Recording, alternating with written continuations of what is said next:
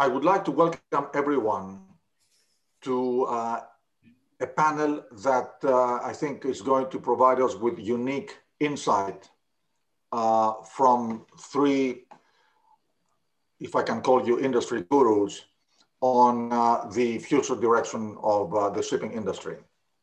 The title of our forum is Sailing into Recovery. And I think during uh, this day and a half so far, we have sensed cautious optimism uh, from, uh, from every, everyone on the, on the panels. Here we have the opportunity to have with us uh, three, as I mentioned, industry gurus, uh, Michael Parker, the chairman of Global Shipping, Logistics and Offshore at Citi, Michael Borch, uh, managing director and global co-head of transportation uh, investment banking at Citi, and of course, Dr. Martin Stopford, non-executive president at Clarkson Research Services. So these three gentlemen have a long career in shipping and in the financial capital markets. They will share with us what is different this time. Why can we look ahead with optimism? What makes the world move differently? Uh, so without any further delay, I will turn it over to them. I would like to thank uh, Martin, who has been with us uh, so many times, uh, for, for joining us again. And of course, uh, the two Michaels, because this event is organized in partnership with Citi. So I would like to thank you again for your continued partnership and uh, cooperation and support and the whole Citi team that uh, shared with us the heavy lifting of putting this wonderful conference together. So thank you very much. And Michael uh, Parker, the uh, floor is yours. Thank you, Nicholas. And thank you for this opportunity to uh, speak to this audience. Um, hopefully, we will be as optimistic at the end as we hopefully will be at the beginning. I was reflecting that um, it's literally a year ago, Nicholas, that um, you got me and Grahaeme Henderson of Shirley in conversation on Zoom. It was my first use of Zoom.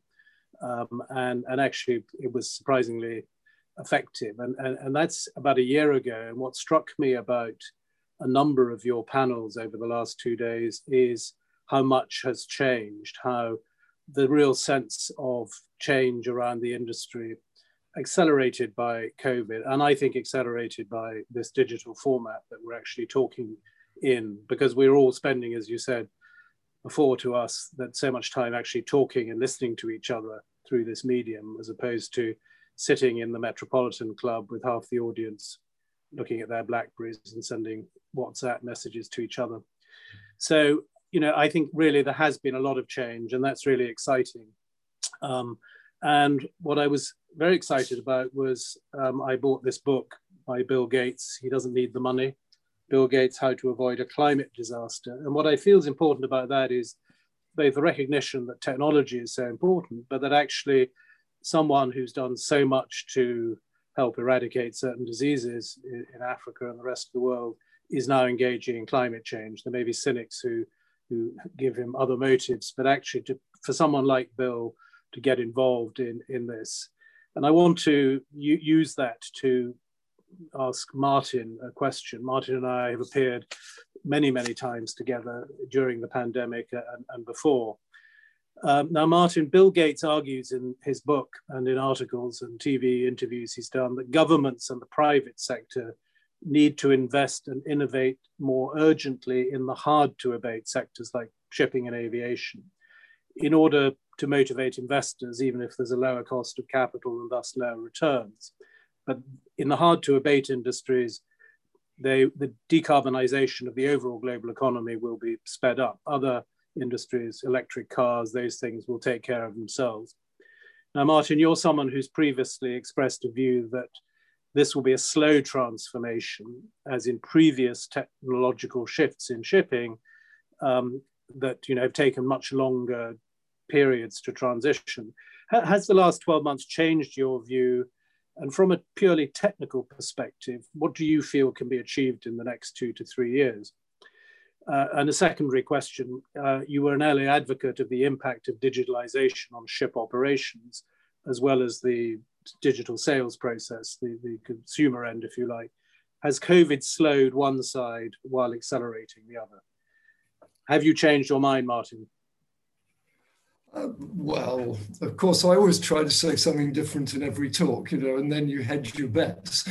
Um, but um, Michael, thanks for that um, that question. I, I, mean, who can disagree with Bill Gates? You know, he's um, we've all lived with Bill Bill's products for the last what is it, nearly forty years now, and um, they've done a very good job in many ways. Um, I think um, we know what the goal is. Uh, if there's one thing that's absolutely clear from the last 12 months, we, we've talked the goal to death. We've talked about every aspect of what we've got to do.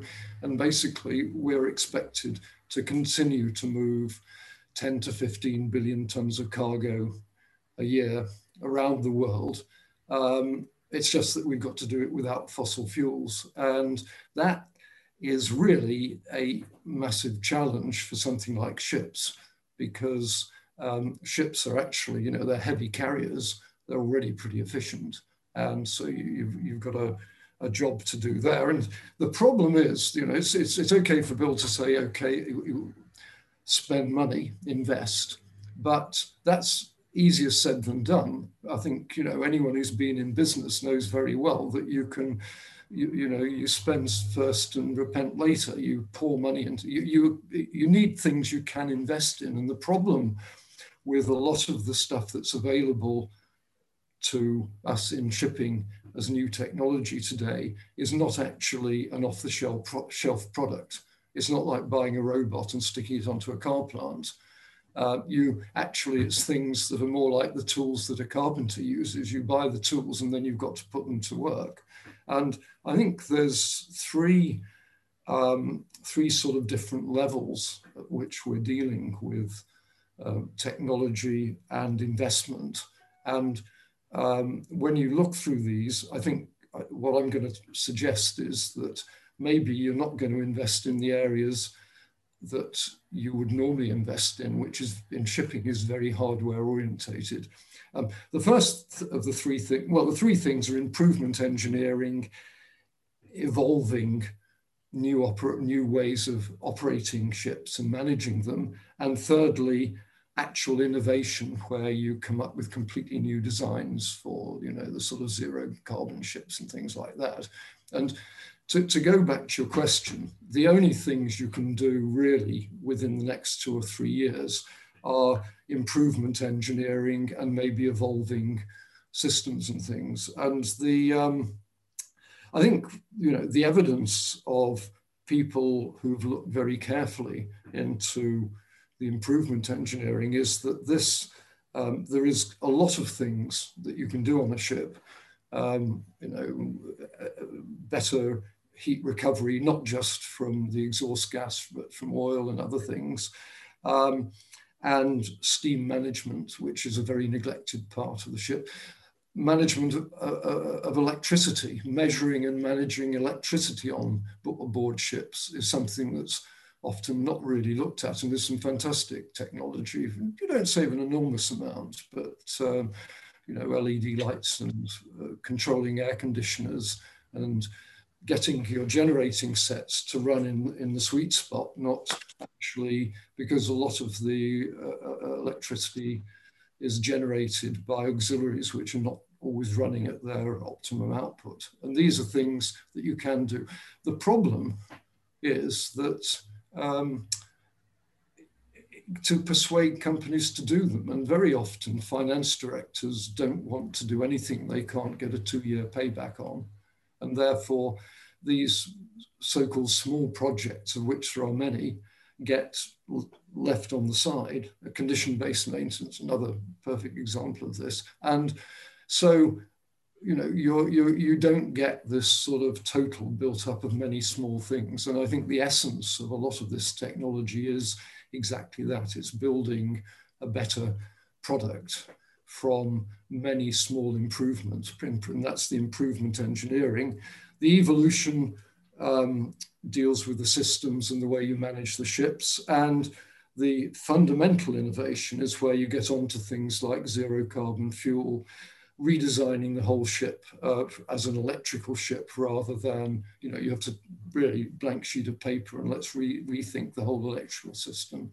And these are things you're not going to do in three years. I mean, you know, this is stuff that's going to more like going from sail to steam. This is 10 or 15 years to get something like that working. So, I mean, my answer is to, to the first question is, oh, sorry, this is getting, well, you know, you ask an economist a question and you can't stop him, you know. um, but um, you, um, the, the, there's a lot you can do now, but I feel that the organization structure and the way we run our finance, the way we compile management accounts, all this stuff is not really, it, it's worked fine over 50 years of minute cost cutting, which is really the, the character of shipping in the last 50 years. You, you shave your costs to the bone so you can pay the banker in the recession, you know. Um, we've got to somehow get to a point where the companies have the resources, have the management accounts, have the carbon in management information to actually look at this a better way and to cooperate between departments. So that's the first thing.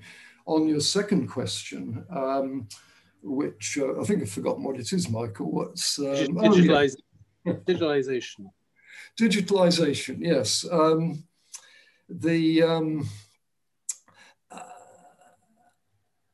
I think you, you, know the gist of what you said was that we're moving from uh, it along two different roads, one of which is um, smart ships or autonomous ships ultimately, but in the meantime, the a focus on digitalizing what goes on board the ships, which is something I talked about a lot, um, you know, in, for quite a few years now. And the other is uh, using the new and much better um, communications. We've got the satellites and the uh, the, the matrix systems and so forth to actually improve the logistics.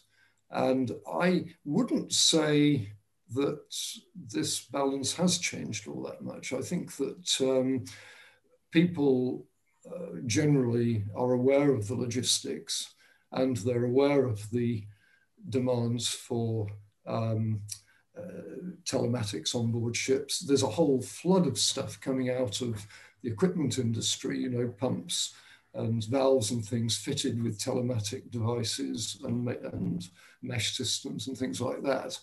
Um, my big concern there is that we're not coordinating it very well. So you risk having a fleet of 50 ships with many different systems. But um, I, I, think um, that, uh, that part of the system um, is moving along, but has a long way to go.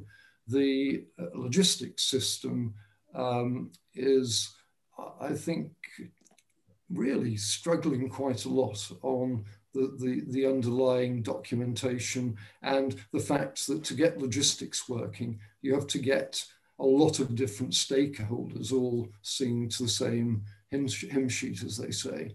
And that okay, is let's maybe let's let's come back to that because I think I think um, uh, I think Michael Borch will have a view on this topic too. But what I think I've interpreted you saying, and I'm comparing it slightly to what the renewal of the fleet panel said a couple of hours ago.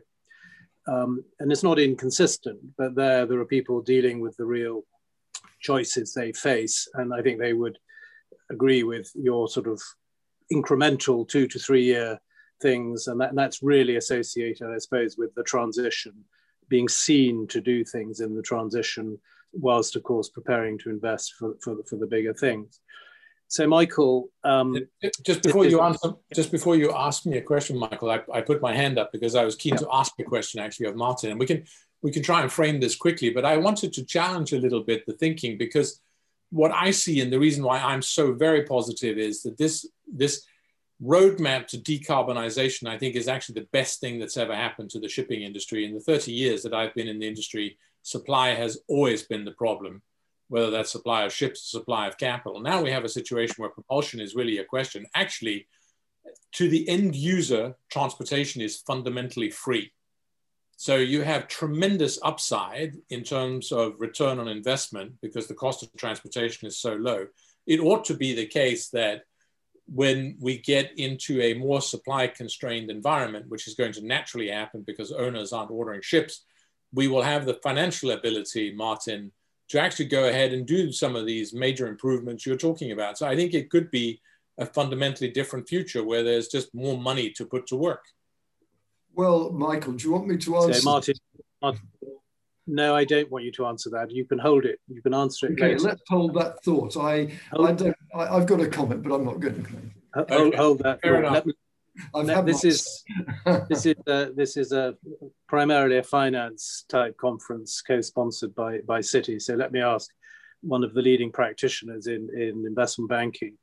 My, Michael, the equity markets for shipping have been very volatile. We've, we've heard that yesterday and today. But Citi and you in particular have been involved in the two most recent IPOs: the Sovcomflot IPO on the IP on the Moscow exchange and the more recent Zim offering in the US both very different sectors of shipping, different investors. Do you see these as opportunistic one offs or the start of a new trend, one which is more infrastructure related in the energy space and one more logistics and supply chain in the container sector? Yeah, I think is Zim going to be the forerunner of many more uh, uh, investments by the US equity markets in the container sector? And then a third question for you to cover is, is we often talk about consolidation, and you've personally been involved in many of the container mergers in recent years. Do you think M&A activity from outside the industry will become a theme as the lines between industries blur in the face of this technological change and environmental scrutiny? Yeah, so, so thanks, Michael. And actually, my answer aligns a bit with the question I just asked. So I think clearly two very different IPOs, but very interesting uh, that they both got done because the equity markets have not been in love with shipping IPOs for the last six years. I'm not clear they're in love with equity IPOs for shipping companies today, but certainly having done these two deals uh, and lots of follow-on equity is also getting done. The feeling is that interest of uh, institutional investors for shipping is coming back. What what I would say is, for me, fundamentally, the really interesting thing about the Zim IPO is that as a practitioner, I have always used price to book value as my north star in terms of how to value a company, whether for M&A or for equity. And what you saw with Zim was a company that was essentially a 75 year old startup because they had accrued losses over so many years that they had no, no book equity to speak of. So how do you take public a company that has no book equity? And, and that's where the pivot have, happened that I think it does mark the difference to this concept of a more utility like future where people are rewarding shipping companies and operators by, by, by reference to their earnings. Because what the equity market accepted with Zim was a multiple of earnings. So this was a company that was going to have a steady cash flow stream over a long time. Despite being relatively a subscale company, it was a company that investors thought could compete. And so they accepted this idea of earnings and gave a company an equity value of today it's close to $2 billion with no actual accounting book value. That is a huge shift for the industry. This was less true of the Softcom Sovcomflot IPO, which was more traditionally based on metrics like dividend yield, price to book value. There was a real book value there. But also, we had very much the argument of uh, enterprise value to, to uh, EBITDA. And the core comp for that company was a diversified shipping company out of Malaysia, MISC. And investors cared very much about this idea of an industrial shipping company that would deliver earnings over the long term. So I think to be successful, what we have to look for are companies that are service orientated rather than commodity companies. And those companies, I think, will attract investor interest. So I think I've answered question one and question two there in, in uh, in the same set of comments. Uh, as for section three, or your third question, that's really interesting because if you look at a company like Amazon, Amazon owns its own airline today, Prime Air. And so you have to think, why does Amazon, super, super clever, asset light, logistics orientated company, very consumer orientated, why do they go and invest in aircraft, which have historically been extraordinarily volatile, when lots of other people can do that for them? The reason is that it matters enormously to them that their stuff shows up at the right point at the right time. And so they need to own their own aircraft to, to, to facilitate that. So, yes, you could imagine a situation where a player like Amazon says, I need to control my capacity. The best way to do it is to do M&A and buy either a big logistics company or a, or a big container shipping company. I think it's relatively unlikely because Amazon simply doesn't have the expertise, but it's, it's not inconceivable. And then my final remark would be that there's a lot of infrastructure type capital that is definitely coming from outside the industry that is looking at deals like the Teekay shuttle tanker deal of a couple of years ago. Um, they're looking at deals where they're seeing infrastructure like cash flows by service providers. So, so shipping is always very adept at finding ways to attract new capital. Yeah.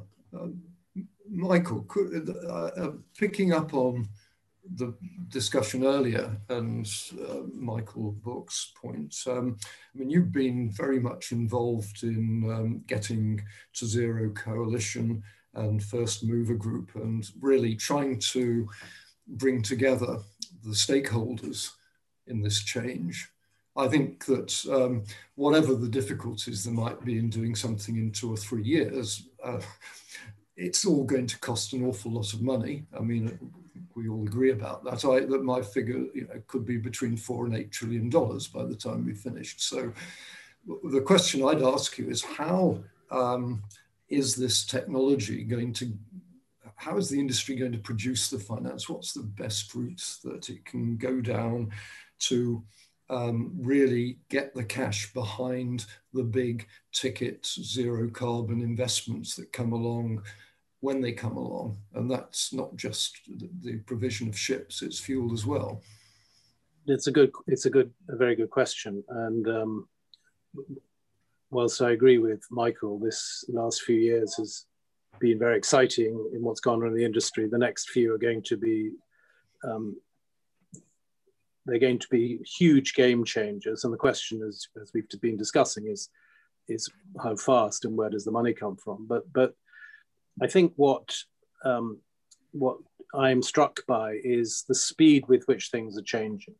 And I think you have to put it in the context of, of COVID, frankly. This is the first global crisis we've faced in our lifetime. Some of the issues, of course, are political, um, and, and that's sort of inevitable. But if climate change is viewed, if you like, as a global challenge, then the pulling together, whether it's technology, whether it is investment, in COVID through the pharmaceutical industry, we've seen what money can do. So I, I, am much more optimistic than I would have been even 18 months ago that actually this coming together is not is not show. The sort of collaboration people talk about, and I've heard it on some of the other panels, is, is really quite genuine. And, and I think people are genuinely excited by it But what I put it in is the broader context, which shipping is not used to being part of and needs to be part of from now on, is putting it in this context of what do investors want? What does Larry Fink write about? So you've got a series of things all moving in the same direction where the power of that will make things happen, I think, more quickly. And, and certainly I, I concede your historical knowledge of the, our industry is, is the best anyone could possibly have. But I think this is a potential one-off huge shift that we will get net zero emission vessels on the water by 2030. You see it in some of the decisions already being made. Clearly, dual fuel use of LNG in the meantime is part of that transition. So I think the, the, the, the investment will come from governments through subsidies, through carbon levies, whatever governments regionally or globally decide, and the private sector. And I think Bill Gates's point really is, you know, just because it's difficult in these sectors, don't sort of leave them behind. And I think it's essential for shipping to position itself as the industry that connects all other industries. And, and so it's through the cargo, and this is what fundamentally changes the economics of the industry. It's through the cargo paying for the environmental consequences and paying for the technological advances that are needed that society as a whole will end up paying for this. In previous panels, people have talked about, you know, the different the different cost of shipping a commodity or a finished good or whatever, because this data on emissions gives us, uh, and regulators and investors all want that standardized. They want to understand it in a way that, you know, all of us. It's not just a technical thing for experts. It's all understood by the consumer as well. When we've got that whole new level of understanding, it'll be much easier for people to invest. Now, the challenge, I think, is going to be this isn't uh, the older ones, including you two, will know the difference between VHS and Betamax. We don't want to have a sort of there are only two solutions, therefore invest in one of those. We need to see all the different solutions that are being piloted now. But a key thing, and, and we haven't mentioned it yet, but we should mention it, COP26 in Glasgow in November is a very key event for two reasons. One is it is five years post the Paris Agreement. It's supposed to review that. Uh, I think what's happened in the last 18 months suggests that the IMO does need to actually be more ambitious than the current target it has. So I think that will be talked about in Glasgow. Um, and, and I think also that what the climate change conference will do is if we show as an industry what the industry is already doing around addressing this issue, I think that will attract the support we need, not just from governments, but also from private investors. So I, I, I, agree it's a very big question. Where will the money come from? But as you've seen in the shift in Shell, BP, and Total in particular, the energy companies know that they they want to own the next infrastructure and distribution of future fuels that are not just going to power the shipping industry, but are going to power land-based industries. And I think what's essential is that shipping doesn't end up at the bottom of the barrel, as it were, the last in the queue. Shipping has to be part of that on day one. And that's why I liked what Bill Gates said, because if we address shipping, and shipping should come ahead of aviation simply because the technology is there, it's just a question of scale and investment. But if we can address an industry like shipping, we're helping every other industry decarbonize. And so that's why I think we just got this confluence of circumstances and events that are a real game changer, which may well make this happen. Yeah, but it, but it, but the industry has to be profitable. Fundamentally, it has to be profitable. So, if the shift to carbon free means that there's less ordering of new ships, that will create the financial conditions that allow investment in new technology. And to the end user, to the consumer at the pump or in the sneaker store, the increase in cost is negligible. And they have the benefit and they have the benefit of thinking that this that you know that that the goods have arrived there in a sustainable way. But the great thing michael as you said earlier is supply is what's bedeviled shipping. And the great yeah. thing about technological challenge is it's it's creating a shortage of supply of capacity. Exactly, exactly. so that's exactly my point. Yeah exactly. So that will help generate the the earnings but i think what's also uh, different from things that we've heard in shipping forums for the last 20 years is this isn't about the ship owner bearing the cost. Yes, they can make a contribution. This is about wider society paying that cost and the ship owner accepting that um, it needs to make those investments if it can get the freight rates it needs, if it can get the retained earning it needs to continue to invest. I know, Martin, you wanted to come back on a point that we talked about earlier, unless you've now forgotten it. No, no. Well, I've got a couple of. I, I think um, you know what you said, Michael's very, uh, very interesting. It's very economical. This I can agree with both of you with one word. You know, uh, um, it's two bankers versus an economist. What a terrible combination. um, there's, I mean, talking you you you you, you mentioned my uh, my historical knowledge and i do sometimes try to escape from that. But um, what strikes me about the history and finance is that we've you know when uh, that, that we've had very big financial movements in the past which came up with vast dollops of money when it was needed. And of course the in the last 50 years. One one was the oil industry financing the big ship. The oil and the steel industry um, financed the big ships that were needed after the second in the 50s and the 60s to carry for the globalization of trade when they moved the you know the, the steel mills to the coast and all that stuff. That all came out of time charters, and the time charters linked in with the emergence of the eurodollar market, and you had really money on tap. You didn't have to be a rocket scientist to get it. You just had to get yourself a charter and find an MD banker, you know. Um, and then uh, I would say the, the other one was the KG system, which took half the, at the point it started, at the point that the, yeah, you may, you may grimace, but um, the KG system was massively successful. It, it came in in the 90s, and I remember companies like P&O were struggling. How you know they were messing around with things like UK tax leases, which you know had got three feet of paper to just and, and you never knew what was going to happen. Um, and the KGs came and did it with no hassle, and they financed half the container ship fleet, basically, uh, you know, round numbers. And bankrupted and bankrupted several German financial institutions in the process. Well, I think basically they made a few slight mistakes towards the end, but having nevertheless, they got half the fleet on the water very economically, very effectively. And what I'm really talking about is what you know, what sort of mechanism might we find for the future with all your pals on these um, forward-looking, um, you know, Bill Gates behind us? What mechanism could you set up to turn this stuff out very quickly? And um, the second point I would make is that, um, you know, we also, the, I think the water ballast treatment thing was a bit of a, you, you mentioned VHS and Betamax. And frankly, if you invested in um, Betamax, you lost a fortune, you know. And um, when we went for the water ballast systems, we ended up with 52 different systems on offer, and nobody could understand what they did.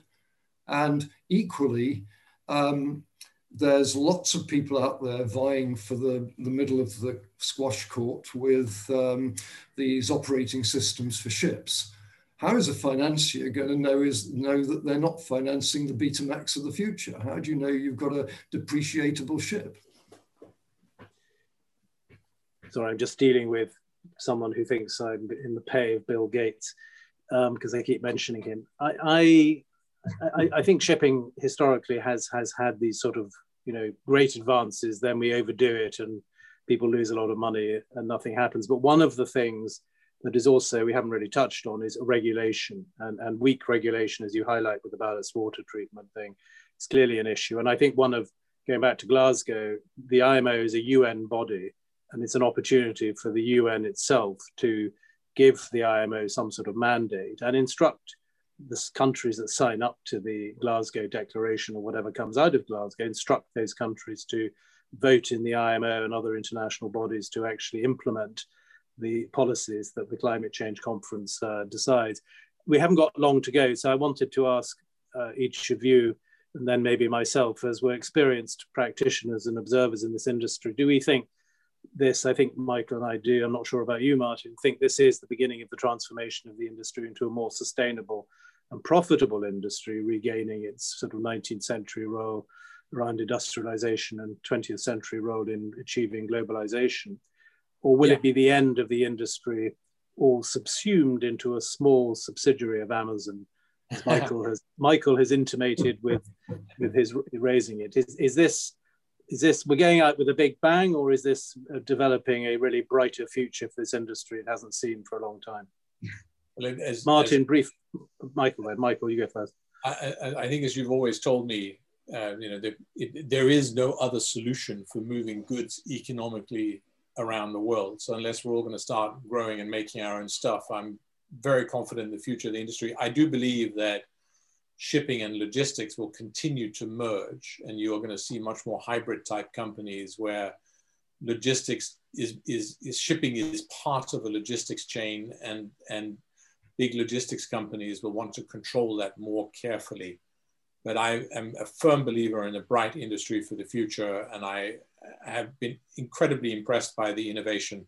It's a really, really, really incredible innovation. The container box is fantastic, or you know, multiple tanks on a chemical tanker ship. It's, it's you know, quite incredible what you can do uh, with with something that is really a basic commodity.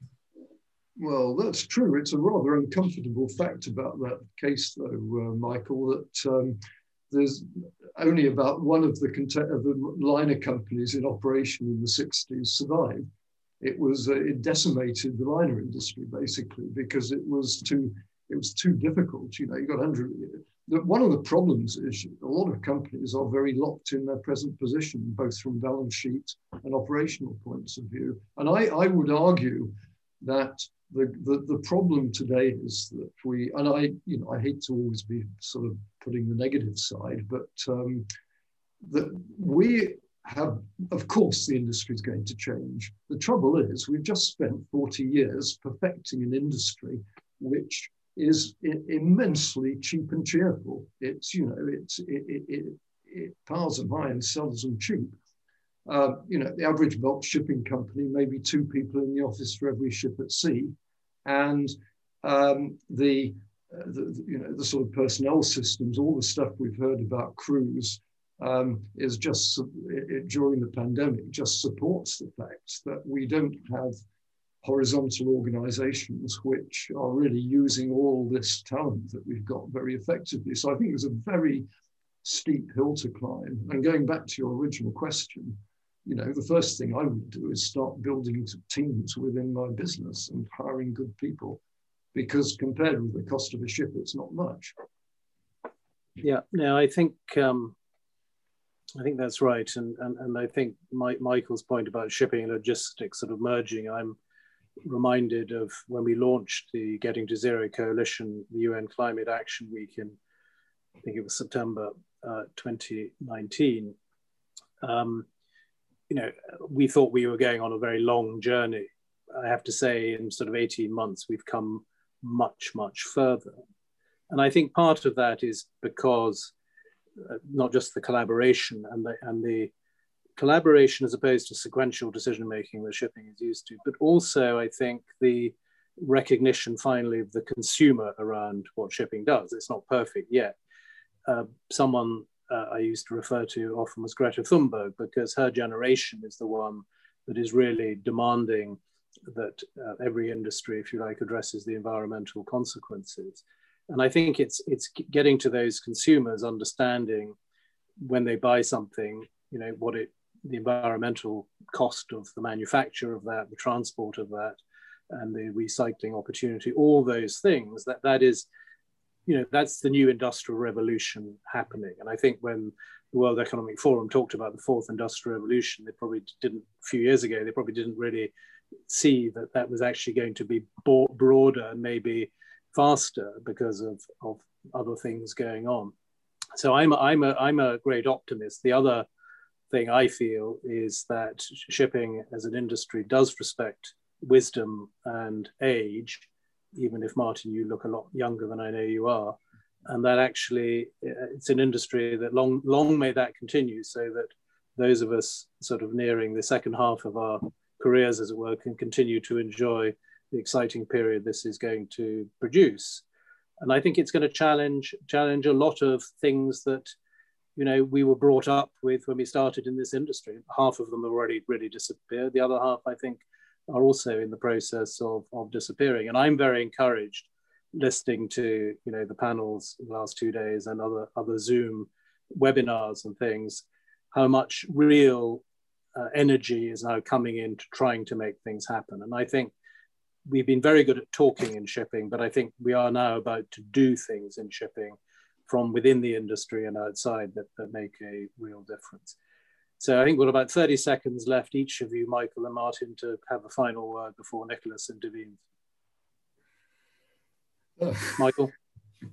I was being I was being polite, and no, but thank you very much, Michael, and thank you for moderating. And, and as ever, it's a pleasure to be with the two of you and uh, and hopefully our audience has in, in has had an opportunity to enjoy our conversation.